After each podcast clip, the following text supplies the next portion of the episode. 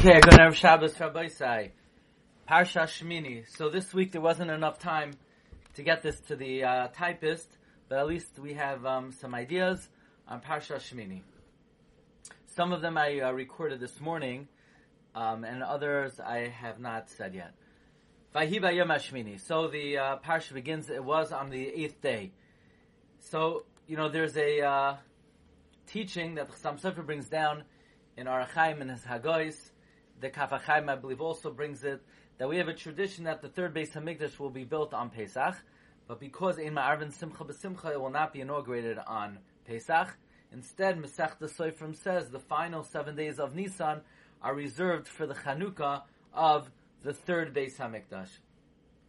So perhaps we could suggest Vayehi Yom Hashmini. We usually lay in Shmini after Pesach. Pesach is, in principle, seven days. Hashmini. On the eighth day, after Pesach, then we have the Inyan of Parsha Shmini, namely the Chanukah of the Mishkan, which is Marames to the Chanukah, the inauguration of the third Beis Hamikdash, Sheyibane b'Meher of Yamenu. In other words, perhaps Vayihi Bayoim Hashmini, after the seven days of Pesach, we have the inauguration, as our tradition is, that we will inaugurate, beginning today, the third Beis Hamikdash. Now, Rashi in Parak Tes, Pasuk Chaf brings that after the Tnufa, the Kohen Hamenif gives it to another Kayin to burn it. So it comes out that those items, those loaves that were on top are now on the bottom. Rashi says, Alashan, Nimtsu El Yoinim Lamata. So that sort of struck a chord in me. We know that the Gemara tells us that upstairs in Shamayim, it's an upside down world. Actually, we live in an upside down world. Namely, those people who in this world are respected, are honored, upstairs in the next world, they not be, they may not be the more respected or honored people. And those people who in this world are perhaps downtrodden and not respected, in Shamayim, they are on the top. So perhaps this is the lesson of the Kohen giving the loaves giving the uh, the portions to the other kohen, the uh, portions of the korban, where we comes out el yoinim lamata. Those that were on top are now on the bottom, because we know that the Mishkan, the Mikdash, is mechuvan keneged mala, and therefore it's the one place in this world where we have a clear image of the way things are in Shamayim. And in Shamayim, it's el yoinim lamata, the tachtoinim lamala that those who are on the top and the Shamayim are on bottom and vice versa. The Gemara though says, says that Talmidei Chachamim um, enjoy being Lamala um, Olamais. But, but in general, there is a principle that upstairs things are the other way around, and perhaps that is the remez of uh, what Rashi is telling us that the Kohen Hamenif gave it to the other Kohen, and it comes out Nimtsu El Lamata. Okay. Another idea, another thought.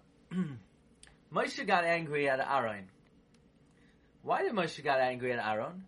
Because there were three karbanos that were brought, and Aaron Ubanov ate two of them, and the third one they didn't eat. There were three seirei chata'is: a seir izim, a seir nachshoin, and a Sa'ir Rosh Chodesh. The Sa'ir, the Sa'ir Izim and the Sa'ir Nachshain, they were eaten. The Sa'ir Rosh Chodesh was burnt. And Moshe got upset. Moshe got angry at Aaron, and he said, "Why? Why didn't you eat the Sa'ir of Rosh Chodesh? You ate the other two uh, Sa'irim. Why didn't you eat this Sa'ir?" And Rashi in Parshas Matoi says that because Moshe got angry, he made a mistake because there's a difference between the Sa'ir, the Seir the Sa'ir of Nachshan and the Sa'ir of Reish Chodesh. The Seir and the Sa'ir of Nachshan were Kadshe Shah. They were a Hira Shah. They were a one-time korban. A one-time korban you're allowed to eat be'aninos. Aaron was an oinain. However, the Sa'ir of Rosh Chodesh was Kadshe Doiros, and that you're not allowed to eat baninos. So Moshe got angry, and therefore he made a mistake. And Rashi and Matos gives two other examples where Moshe got angry and he made a mistake. So Moshe got angry and he made a mistake regarding the spoils of war. Or Moshe got angry, he said, and therefore he said, Shimuna Hamoirim. So I have one simple question on Rashi, and that is, this is almost inexplicable. What do you mean he got angry, and therefore he made a mistake? Bishlama, by Shimuna Hamoirim, he got angry because they did something wrong, and he called them rebels. Or he got angry, and he made a mistake regarding the Shalal, uh, regarding Hagala. But in this case, Moshe Rabbeinu knew the halacha. Moshe knew the difference. There's a difference between Kadshe Shah and Kadshe Doiros. How do we know he knew the halacha? Because when Aaron told him the halacha, Moshe Rabbeinu said, Shachachti, you're right, I forgot it. That means he knew it originally. So if he knew it originally, why did he get angry in the first place?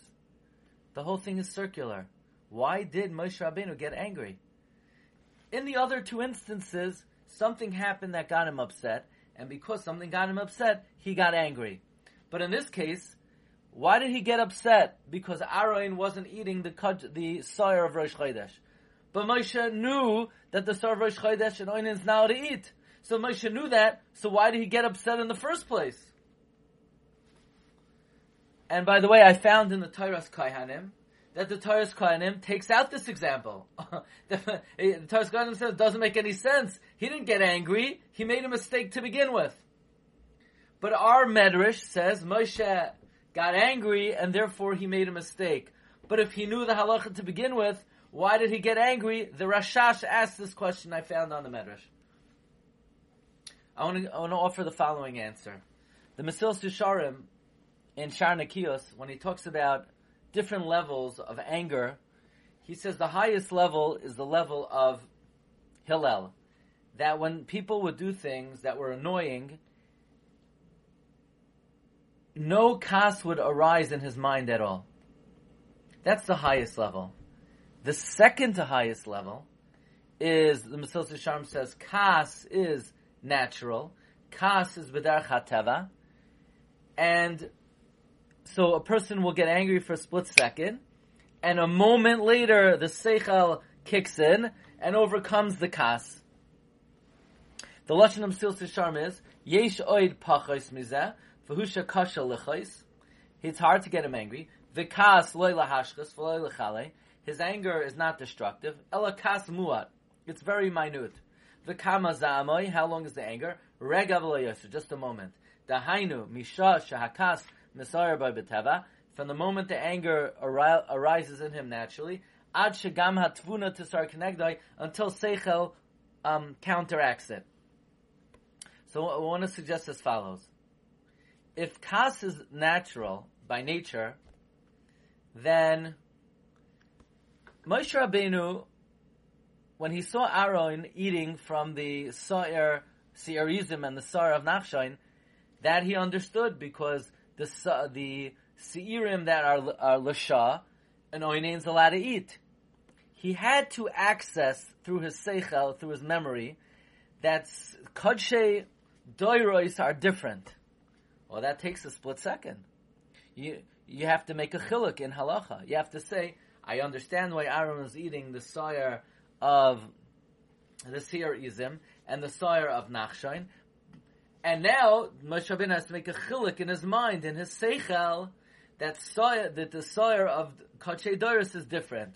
Well, that takes a moment, that takes a split second to make that intellectual calculation. The only thing is, the kas comes in naturally. He saw Aaron not eating the korban, and the gut instinct is he's doing the wrong thing. Yes, it takes a split second to make a chiluk that actually it's the right thing because the halacha is kachay doris is different. And Moshe knew the halacha, but he knew the halacha, but you have to access it from your mind. But kas is natural. It's more, in, it's kas is instinctive. Knowing halacha is not necessarily instinctive. You have to make a chiluk. So in that split second, Moshe Chazal say was Nasara Lakas, and that made him forget the halacha. Fine. Weiter. Why do we lane Shemini after Pesach? Why is it important to read about not eating bugs after Pesach?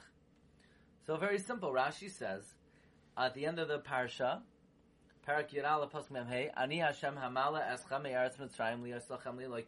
Rashi says in the brackets that if I only took you out of Mitzrayim only so that you shouldn't eat bugs, Dayenu. So this is an important parsha to read right after Pesach. Because now that we, we're out of Egypt, God took us out of Egypt, you should know that if the only reason God took you out is so you shouldn't eat a caterpillar for breakfast, it's worthwhile. That's why Shmini comes right after Pesach. And we could also say, um, there are 91 psukim in Shmini. We know 91 is Gematria Amen. On Pesach, we're given many brachos from Hashem.